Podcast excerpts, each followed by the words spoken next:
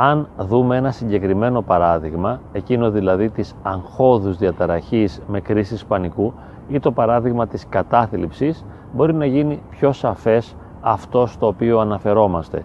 Εκεί, στην αγχώδη φοβική διαταραχή, βλέπουμε μία διαφορά ανάμεσα στη λογική και στο συνέστημα του φόβου. Φοβάμαι, ο φόβος κορυφώνεται, πολλές φορές ανεξέλεγκτα και δεν μπορώ να κατανοήσω πώς γίνεται αυτό. Πώς δυναμοποιείται μέσα μου ο φόβος και ανεβαίνει και με προσδιορίζει παρά το γεγονός ότι λογικά γνωρίζω ότι δεν θα έπρεπε να φοβάμαι. Έτσι και σε ειδικές φοβίες μπορεί να φοβάται κάποιος ένα σκυλάκι ή μια κατσαρίδα ή μια γατούλα ενώ ξέρει λογικά ότι δεν υπάρχει καμιά επικινδυνότητα.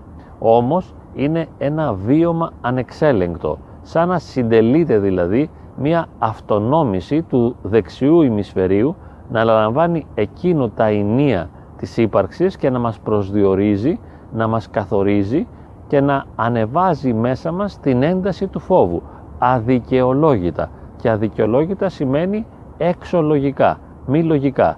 Το ίδιο και στην κατάθλιψη.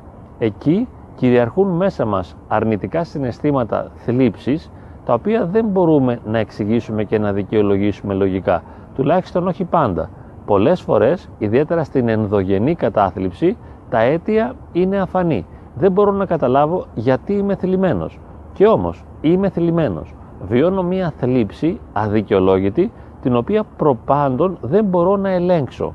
Έχει πολύ μεγάλη σημασία διότι με τη λογική συνήθως έχουμε τη δυνατότητα να ελέγχουμε τα πράγματα και αυτό συμβαίνει εύκολα στον επαγγελματικό χώρο εάν δηλαδή έχω να ρυθμίσω ή να προσδιορίσω αντικειμενικές καταστάσεις, αντικειμενικά γεγονότα, τότε πραγματικά μπορεί να με βοηθήσει ιδιαίτερα η λογική μου, η οποία σε μεγάλο βαθμό μένει ανεπηρέαστη από τα βιώματα. Όταν όμως εμπλέκονται ανησυχητικές βιωματικές καταστάσεις, εκεί δηλαδή όπου εμπλεκόμαστε ιδιαίτερα βιωματικά, είναι σαν το δεξί ημισφαίριο να αυτονομείται, να κάνει ό,τι θέλει και να μην λαμβάνει καθόλου υπόψη του το αριστερό. Το ίδιο πράγμα συμβαίνει και στον έρωτα, τον οποίο θα μπορούσαμε και αυτόν να θεωρήσουμε υπό μία έννοια μία ψυχολογική διαταραχή. Βέβαια, αυτή η ψυχολογική διαταραχή, στην οποία και πάλι αυτονομείται το δεξί ημισφαίριο, έχει και ευχαρίστηση, έχει και ειδονή, έχει και ικανοποίηση. Και γι' αυτό δεν μπορούμε να θεωρήσουμε την ερωτική εμπειρία ένα ψυχοπαθολογικό γεγονός.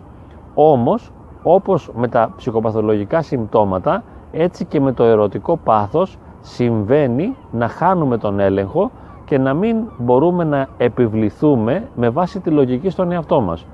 Παρακολουθούμε τον εαυτό μας να κάνει κάποιες διαδρομές οι οποίες είναι ανεξέλεγκτες. Μας πηγαίνει εκεί που δεν θέλουμε.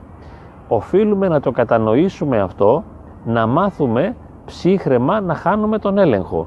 Διότι δεν είναι το αριστερό ημισφαίριο εν τέλει που κυριαρχεί. Δεν είναι αυτό που προσδιορίζει τα βιωματικά γεγονότα. Δεν είναι αυτό που προσδιορίζει αυτό που είμαστε. Αν το συνειδητοποιήσουμε πλήρως και το καταλάβουμε αυτό, μπορούμε να εξασκηθούμε στην αυτοσυγχώρηση και στην αυτοκατανόηση. Δηλαδή, να συγχωρώ τον εαυτό μου και να τον καταλαβαίνω επειδή δεν μπορεί να είναι αυτό που θα ήθελε να είναι και δεν μπορεί να λειτουργεί με τον τρόπο που θα ήθελε να λειτουργεί.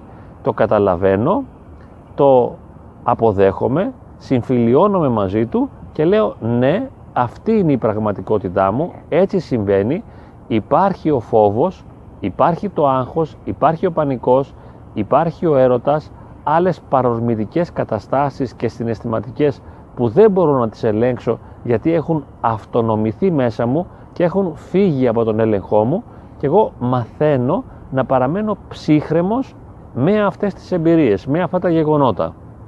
Βέβαια, όταν θα μου είναι δυνατόν και στο βαθμό που μπορώ, θα διαφεύγω από αυτήν την εμπειρία, από τον εγκλωβισμό στην αρνητική αυτή εμπειρία, θα διαφεύγω για να πηγαίνω το νου μου, την προσοχή μου κάπου αλλού. Εστιάζω σε κάτι που μπορεί να μου δώσει νόημα. Εστιάζω σε κάτι που μπορεί να κινητοποιήσει μέσα μου θετικές δυνατότητες. και κάθε στιγμή είμαι σε μια εγρήγορση αφενός μεν να πω ναι στα αρνητικά συναισθήματα, αφενός μεν να πω ναι στη λειτουργία του δεξιού ημισφαιρίου, απ' την άλλη μεριά όμως, επειδή γνωρίζω τη λειτουργία και του αριστερού και θέλω να λειτουργώ με κυρίαρχο το αριστερό ημισφαίριο, προσπαθώ μαλακά και με πραότητα και με γλυκύτητα να επιβληθώ στον εαυτό μου. Και λέω, όσο μπορώ, όσο μου είναι δυνατόν, κυριαρχώ με το αριστερό ημισφαίριο, κυριαρχώ με τη λογική και υποτάσω την παρόρμηση. Δεν τη συνθλίβω, αλλά την καθοδηγώ ή την μεταρσιώνω, την κάνω κάτι όμορφο, της δίνω ένα νόημα, της δίνω ένα νόημα ώστε να μπορέσει να με οδηγήσει κάπου από όπου θα αντλήσω χαρά. Αποδέχομαι λοιπόν όλα τα αρνητικά αισθήματα, όποια και αν είναι αυτά, αυτό είναι μια βασική ψυχοθεραπευτική αρχή, να μην συγκρούομαι με την αρνητικότητα που αναδύεται μέσα μου και μετά από αυτό και αφού έχω αφομοιώσει αυτό το γεγονός της αυτοσυμφιλίωσης, μετά πηγαίνω παραπέρα και αναζητώ διαφυγές, διαφυγές νοήματος και χαράς. Και λέω μέσα μου, γνωρίζω ότι είμαι εγκλωβισμένος, γνωρίζω τη δύναμη που ασκούν πάνω μου τα αρνητικά συναισθήματα, όμως κάθε στιγμή ξεφεύγω. Αναζητώ πραγματικά νοήματα, μπαίνω και παλεύω την πραγματικότητα στο βαθμό που μου είναι δυνατόν και αντλώ νόημα από τα πραγματικά γεγονότα και γίνομαι ένας ρεαλιστής, ένας πραγματικός άνθρωπος. Προσγειώνομαι από το χώρο του φαντασιακού στο χώρο του ρεαλισμού. Όσο περισσότερο είμαι ρεαλιστής, τόσο λιγότερο υποφέρω. Σαφώς και επιτρέπω στα συναισθήματά μου να υπάρχουν. Δεν νεκρώνω το δεξί ημισφαίριο. Απλά δεν του επιτρέπω να με κυριαρχεί. Αποκτώ τη δύναμή μου, λειτουργώ λογικά και έτσι ο νους, η λογική, γίνεται κυρίαρχος, παίρνει τα ενία και οδηγεί την ύπαρξη. Αν ο νους οδηγεί τα συναισθήματα, όλα θα πάνε καλύτερα στην προσωπική μου ζωή. Τότε έχω μεγάλες πιθανότητες να αξιοποιήσω τη δυνατότητά μου για να έχω μεγάλη αυτοβελτίωση.